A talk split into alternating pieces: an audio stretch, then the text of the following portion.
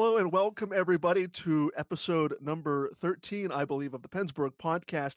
I am Garrett Bahana, joined once again by Jim Rixner. And Jim, th- this is a, a crazy time in the NHL, a crazy time for the Pittsburgh Penguins.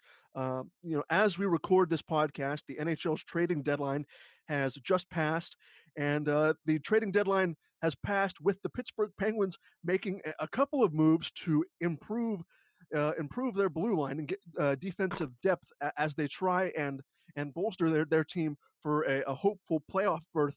So, Jimmy, let, us get right into tra- some trade deadline talk. The obviously the most pressing topic at hand, and uh, the the biggest move prior to the three o'clock trading deadline uh, on the 25th of February was. Uh, the Pittsburgh Penguins acquiring defenseman Erik Gudbranson from the Vancouver Canucks in exchange for forward Tanner Pearson in what appears to be a, a straight one for one deal uh, with I, I, don't believe any type of salary was retained.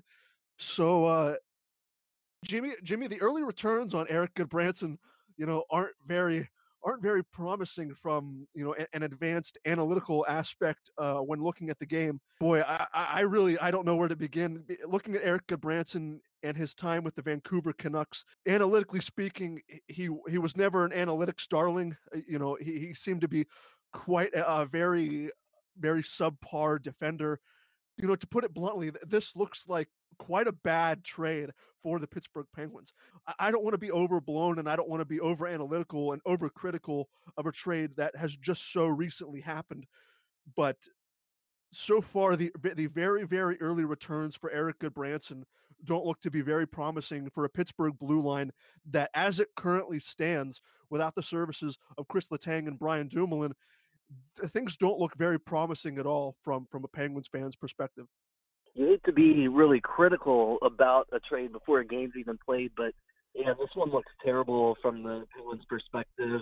Gudbranson, probably one of the worst defensemen in the league. The you know the only thing he has going for him really is he's six foot five, he's right-handed, and he's he's a tough customer, which makes you wonder how much of a knee-jerk reaction this was from recently. We saw the Penguins last week against San Jose get pushed around a little bit a lot of, a lot bit with Evander Kane taking some liberties, looking into their their huddle and then sparking a fight. And then of course in the outdoor game we saw Wayne Simmonds cross the Dumoulin high, and then a couple of flyers pile on Chris Letang and injure him.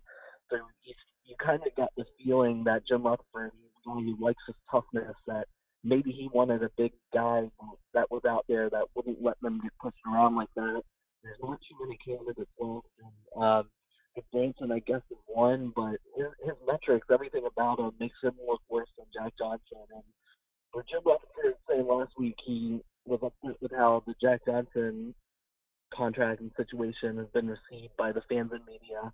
I don't see how in the world he's going to be too pleased with this one because right now everyone is the Penguins, possibly for good reason. I, I mean, we'll see how it goes, I guess. But yeah, right now it looks like the Penguins got a dud of a player who's not really going to help them and just another bad defenseman who's only going to make things worse.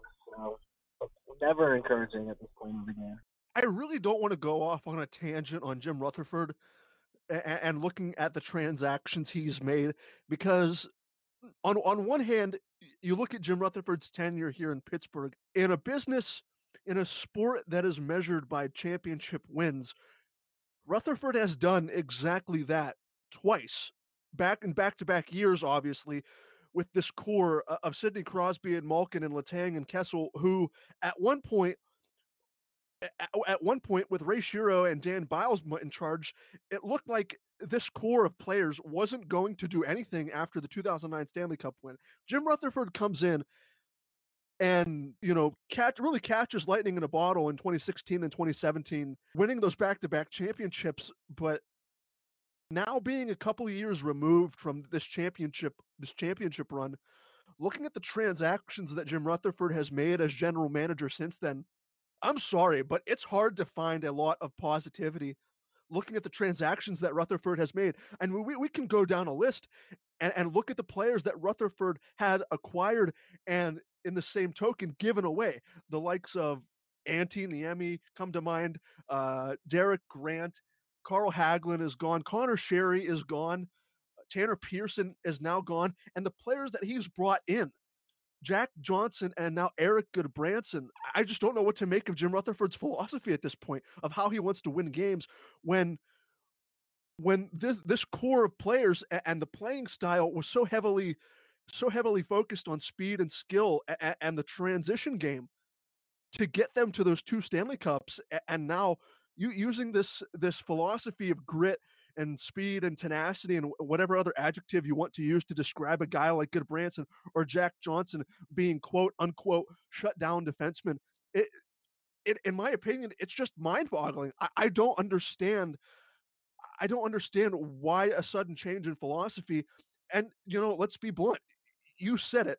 The Jack Johnson contract has really received a, a, lot of flack from fans and media, and rightly so. Anybody who takes an inkling to look at or to look at or even understand the metrics, eh, some of the advanced metrics that Jack Johnson has, comes to the realization that he's not a very good defenseman and hasn't been a very good defenseman for quite some time, which led to him being a healthy scratch in the in Columbus just last year. And lo- looking at the eye test, even if you don't subscribe to advanced analytics and and, and you're you're you're an old school fan who just uses the eye test to just gauge a player's performance on the ice. Even looking at what Jack Johnson does on the ice without any type of analytic or statistic put next to him, most of the time he doesn't look like a, a competent defenseman on the ice. And, and, you know, to, to avoid from just exploding anymore on Jim Rutherford, I, Jimmy, I, I, I guess I'll just hand the discussion over to you and, and, and get your input in here. But I, I'm really at a loss for words at what this team has turned into over the course of the last year and a half, looking at the transactions that Jim Rutherford has made, put really put an anchor on this Pittsburgh Penguins team, and it's it's a far cry from what this team was just a year and a half to two years ago. Right. I mean, a lot of the Penguins' success in 2016, 2017, you have to give Rutherford a lot of credit with the guys he brought in, whether it was Patrick Hornqvist, Phil Justin Schultz.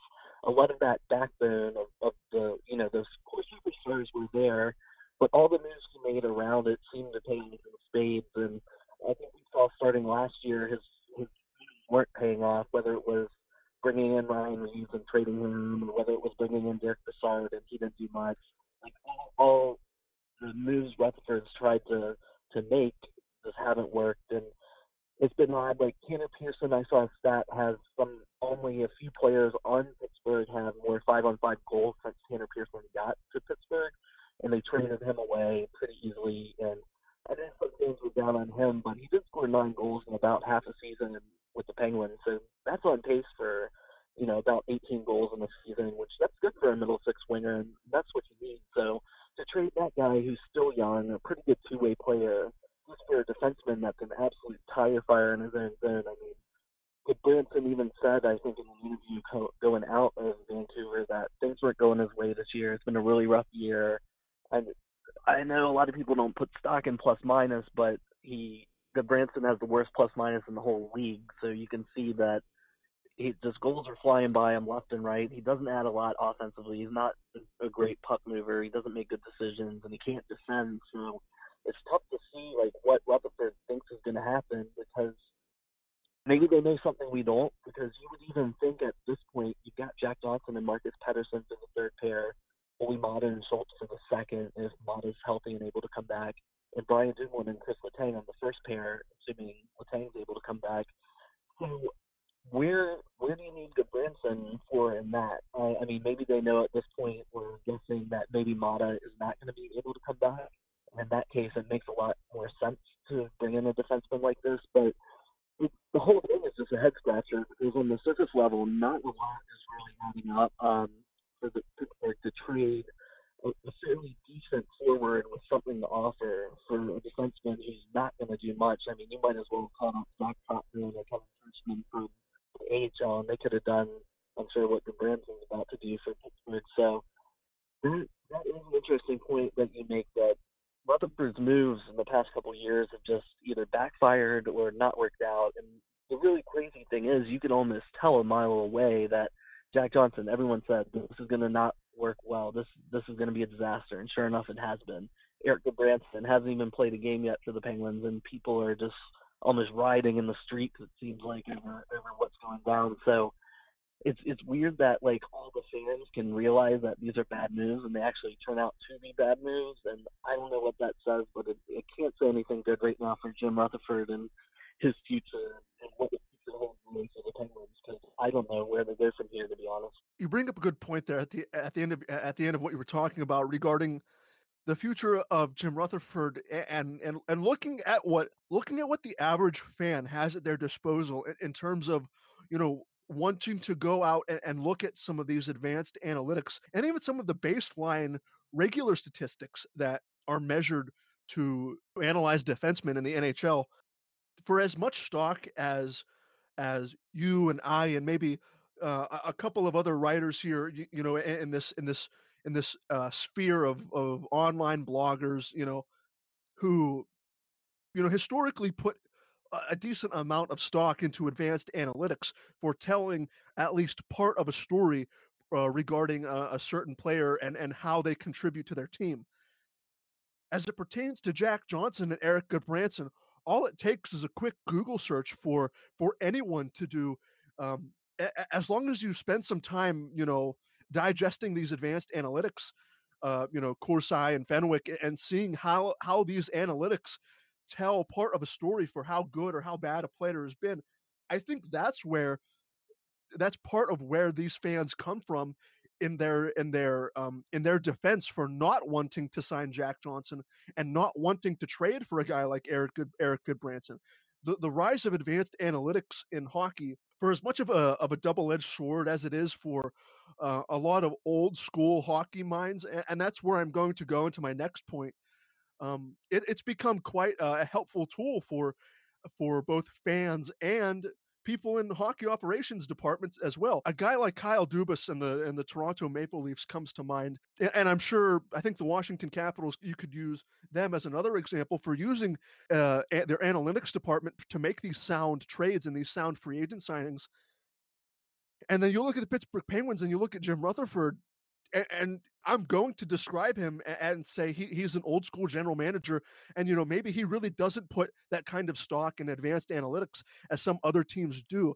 And you could say that's a positive or a, or a detriment to the team. You could lean either which way. I'm going to go out and I'm going to say if, if Jim Rutherford is just going to pay lip service to advanced analytics and with the penguins having uh, an analytics department of their own you know how much how much stock is rutherford putting into this this department that the penguins have? You know sam ventura is the guy that you know the penguins hired a couple of years ago to effectively lead their analytics department and now with the recent signing of Jack Johnson and the trade for Erik branson you kind of shake your head and go, what is the point of this analytics department if Jack John, if if or excuse me, if Jim Rutherford is going to make a trade for a guy like Erik Gudbranson, it's mind-boggling to me.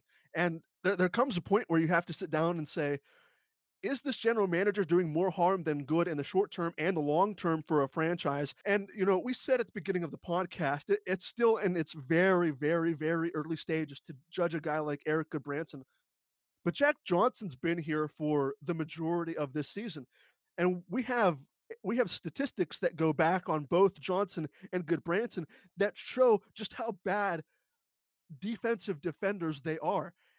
For, for Jim Rutherford not to use these analytics at his disposal to make sound transactions when other teams around the NHL are are are properly implementing analytics it, it's it's almost infuriating for for a person like me, you know, who's devoting time to studying these analytics, you know, seeing who the good players and the bad players are based on these stats, and then for Jim Rutherford to defy all of this, go out and make a trade for a good Branson type player, and then you and I and everyone else who writes about this team uh, sit there and left to watch them and write about them when we know it, things aren't just looking good for the team at the moment, just based on the the personnel that they have. We can segue into the, the discussion about Chris Letang and Brian Dumoulin and Olli Maatta's injury for the time being.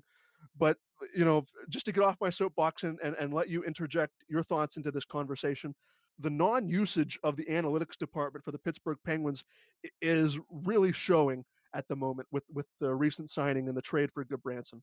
The name you brought up, Sam Ventura he's the founders of the website War on Ice, which is, as you know, but maybe our listeners won't, he's one of really a leader of the stats revolution in hockey and one of the leading voices on the cutting edge of of developing cool ways to track players and everything. And I mean, Sam Ventura, he has a PhD in statistics, so he's obviously a brilliant, brilliant person. Knows the data, knows the sport of hockey, coaches hockey. Like he's the guy you want on your team, and the Penguins have him. And yeah, they're obviously there's, there's no way in the world if the decision was left up to him that the Penguins sign Jack Johnson or the Penguins trade for Erik Gudbranson. I mean, that's the type of player that really gets made fun of and made a cautionary tale because they they don't provide very much value, especially compared to their salary or compared to their reputation. And this goes to show, I mean, Jim Rutherford, he is an old school GM. Um, like I was saying earlier, I think to understand why he did this, you go back to what I said about San Jose. Pittsburgh gets pushed around, gets pushed around in Philadelphia. I think he sees that and he wants to add a physical element. He wants to add somebody big, somebody tough, and then he just goes and makes it happen. And we've definitely seen Rutherford's impulsive. I think he's traded, he'll trade quickly trade four players, trade them away. Some people say it's fixing his mistake. I just think like he's very, very short with his with his moves. Like he's he's willing to shuffle things around, and if it's not working, get rid of it very quickly and move on very quickly, which I think we saw with Tanner Pearson. We saw it kind of with Oleksiak because I mean that's that's another crazy thing. If the Penguins wanted a big physical defenseman, why'd you trade Jamie Oleksiak? He could have probably done everything Gudbranson does, and that's half the price weight right there.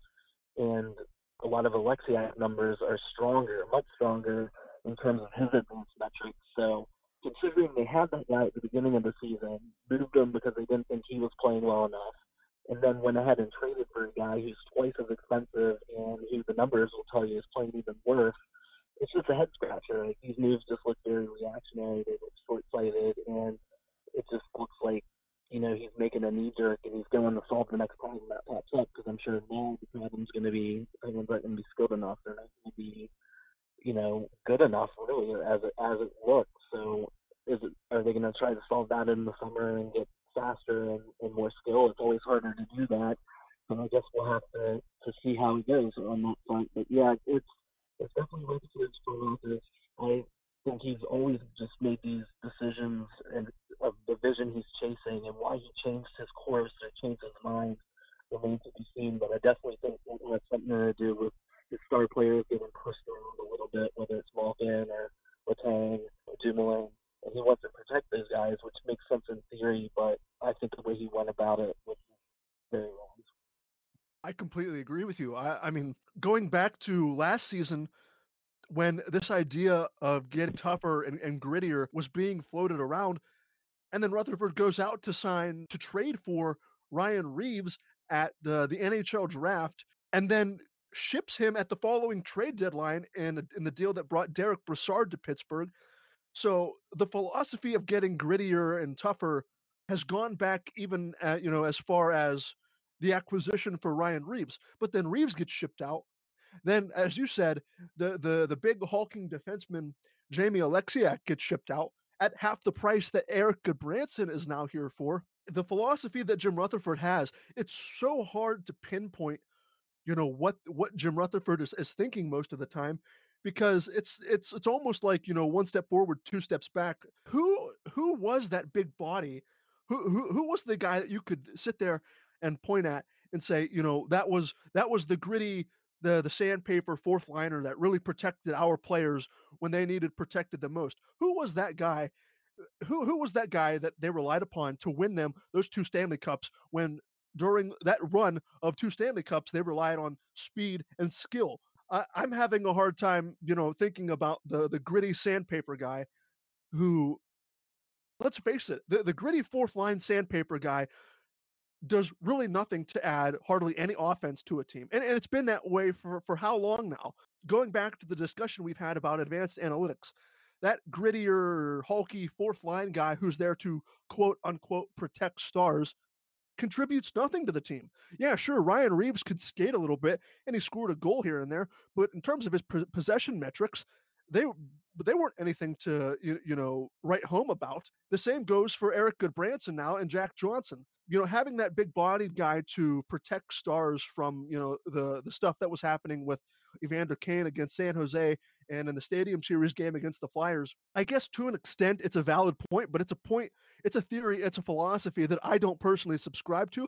I, I don't want to speak for you, Jimmy, about you know how you would like to see this this this team this team run in terms of player personnel, but you know they win those two championships with speed and skill.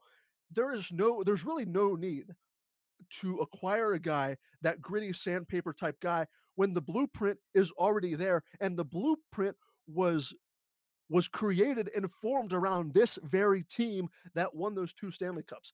They won the Stanley Cups because of the acquisitions of you, know the the Phil Kessel and you know the the, the call ups of Guentzel and Sheary and Rust and all of them, and all of those players proved to be positive positively impacting the the core of Crosby and Malkin and Kessel it's a shame to see where this team has gone because the the notion just just to finish off this point, the notion of that gritty sandpaper guy is useless in my opinion. There's no need for that on this team. And there's no reason because at this point I'm just banging my head into a brick wall because there's nothing that I can do or seemingly anyone can do to get into Jim Rutherford's head to say fix this. You you've made mistakes here that are potentially irreversibly damageable to this team, not only in the short term, but the long term. And I say the long term because look at the contracts that Jack Johnson and Erik Gudbranson have for at least the next two seasons. 7.25 million of the salary cap will be devoted to the contracts of Jack Johnson and Erik Gudbranson, two below level replacement players who are going to provide absolutely nothing to this team and it's just infuriating to watch how this team has spiraled i don't know out of control isn't the right word but backtracked to the philosophy that got them the championships and now to watch what they've become it's infuriating from a fan's perspective and a writer's perspective knowing that again knowing that these advanced statistics are there and they are in the penguins facility ready to be used at a moment's notice but it's a flat out refusal to use them by the general manager. And like you said, you described it perfectly. The knee jerk reaction of Jim Rutherford to wanting to get tougher to quote unquote protect the stars. And I'm all for protecting Sidney Crosby and Evgeny Malkin and, and Chris Letang and Phil Kessel from from catastrophic injury because those players, without those players, the chances of going anywhere significantly decrease. But I mean, to this extent, to this extent of of, of, of acquiring a guy like Erik Gudbranson, now having Jack Johnson, it's it's it's it's mind-boggling to me. I'm I'm again, I'm just at a loss for words for for what's happened.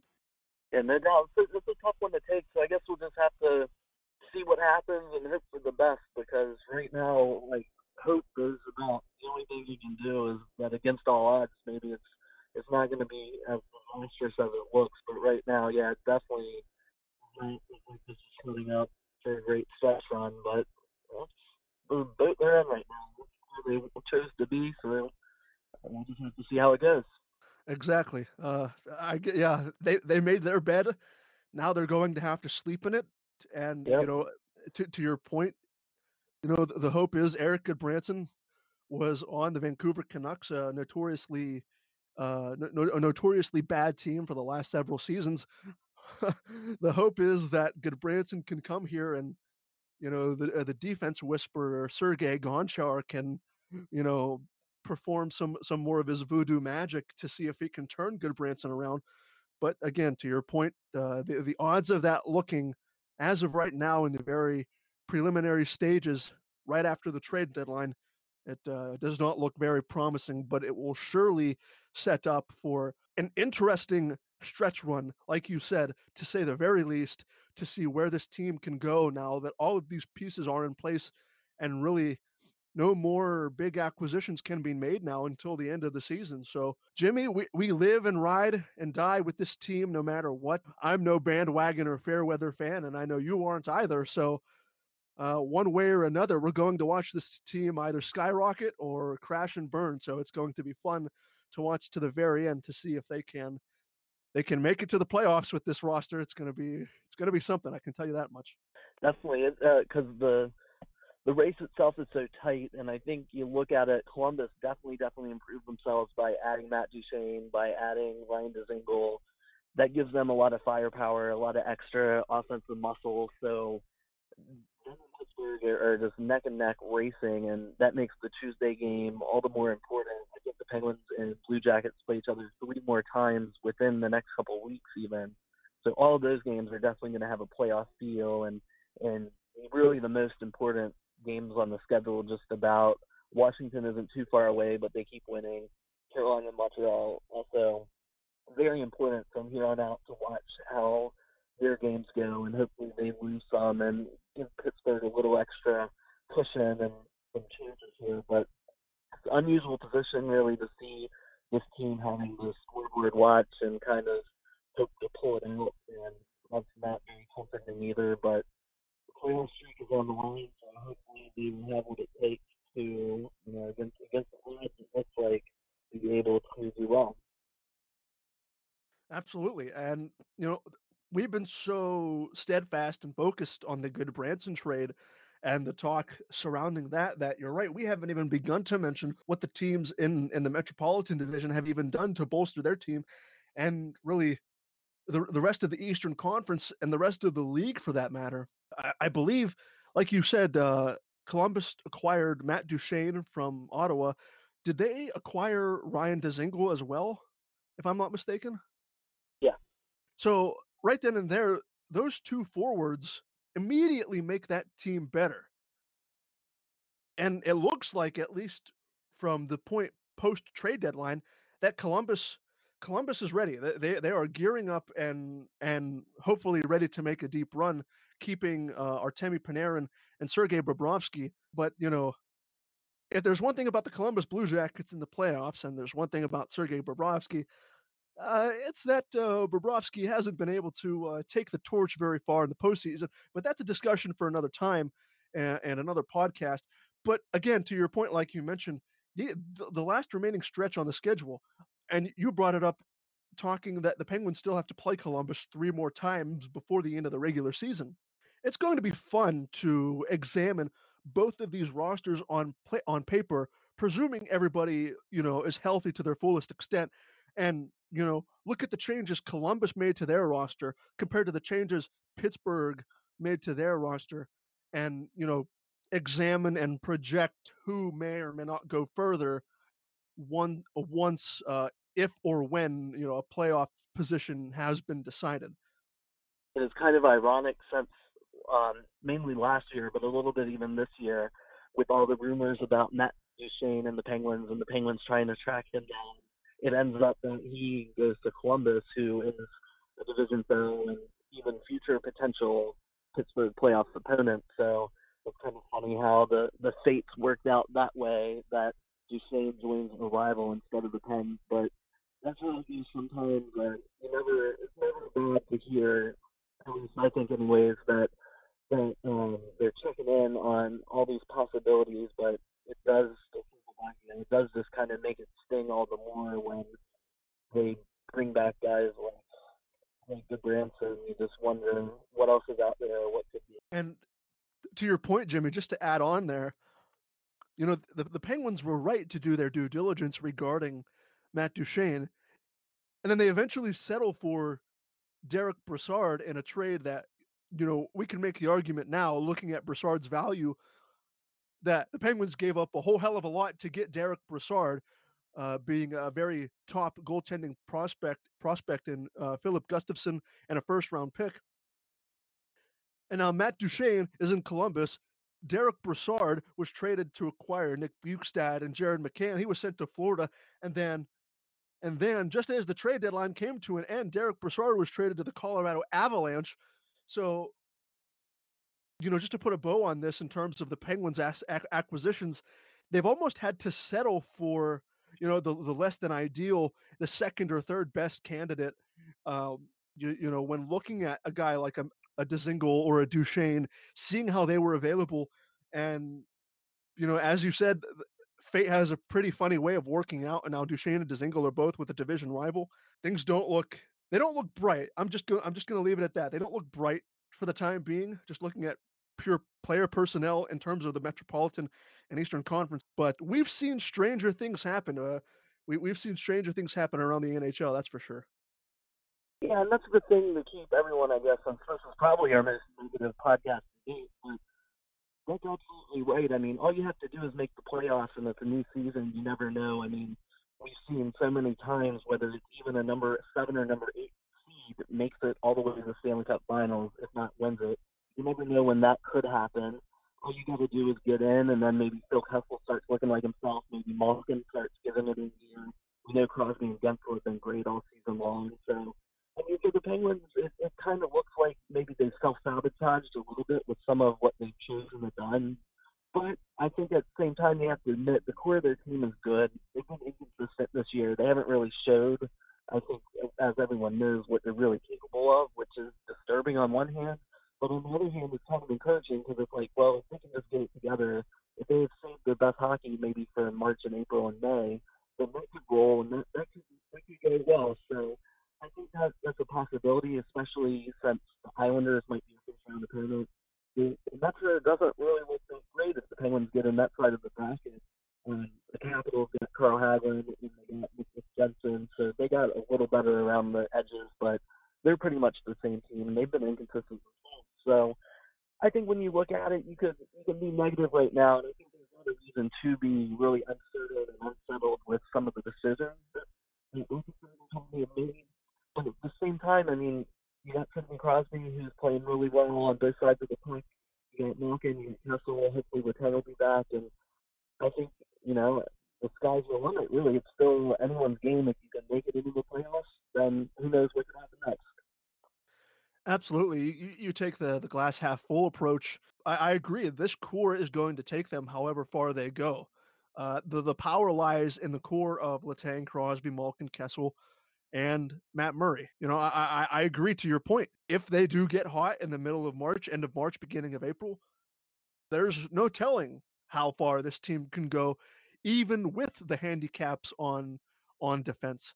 So, on one hand, yes, keep a positive outlook to the future and hope that the Penguins, the sky isn't falling. The Penguins do clinch a playoff spot, and we go from there. On the other hand, if you were more of a realist or uh, keep a more glass half empty kind of approach, you could say that the moves at the trade deadline that the Penguins have made have doomed them for this season and potentially down the road, uh, heading into next season and for seasons even after that. But Jimmy, I think that just about covers it for this for this uh, brief trade deadline episode of the PensBurgh podcast. Uh, do you have anything left you want to add regarding the Penguins or the trade deadline before uh, we call it a show? No, I guess that would be it. Um, you know, it doesn't look. I think if you have to grade it, I would probably grade this like a D minus trade deadline for the Penguins. I don't. I don't think they got better on the ice, but at least they didn't trade a first round pick away for something. So I guess you just got to hope really that Dumoulin and Letang are healthy and are back soon. Same with Olli Maatta, and maybe they can just minimize it. Uh, it would have been nicer to see them get better, but at this point, it kind of is what it is. So we'll just have to see how this all. Absolutely and uh, it will surely be an interesting stretch run for the Penguins for sure. That will just about do it for this breaking trade deadline edition of the PensBurgh podcast. I have been Garrett Behanna. You can find me on Twitter at G Behanna, G B E H a N N A. My co host has been Jim Rixner, Hooks Orpik. You can find him on Twitter at hooks underscore Orpik. Follow uh, all of our accounts on Twitter at PensBurgh and get notified when a new episode of this PensBurgh podcast goes live. Follow the podcast Twitter account at PensBurgh Pod, at PensBurgh Pod. Uh, send any correspondences you'd like to an email address. We have uh, the email address is pennsburgpodcast at gmail.com Com. If you like what you're listening to, if you feel that this trade deadline episode of the PensBurgh podcast has enlightened your day, feel free to give us a five star rating on your streaming service of choice, whether that be iTunes, Sound, SoundCloud, Google Play, or Spotify. We really appreciate it, knowing that the hard work we're putting in trying to deliver this breaking news to all of our loyal uh, readers and listeners is paying off. For Jim Rixner, I have been Garrett Behanna. Thank you so much for listening to another great episode of the PensBurgh Podcast.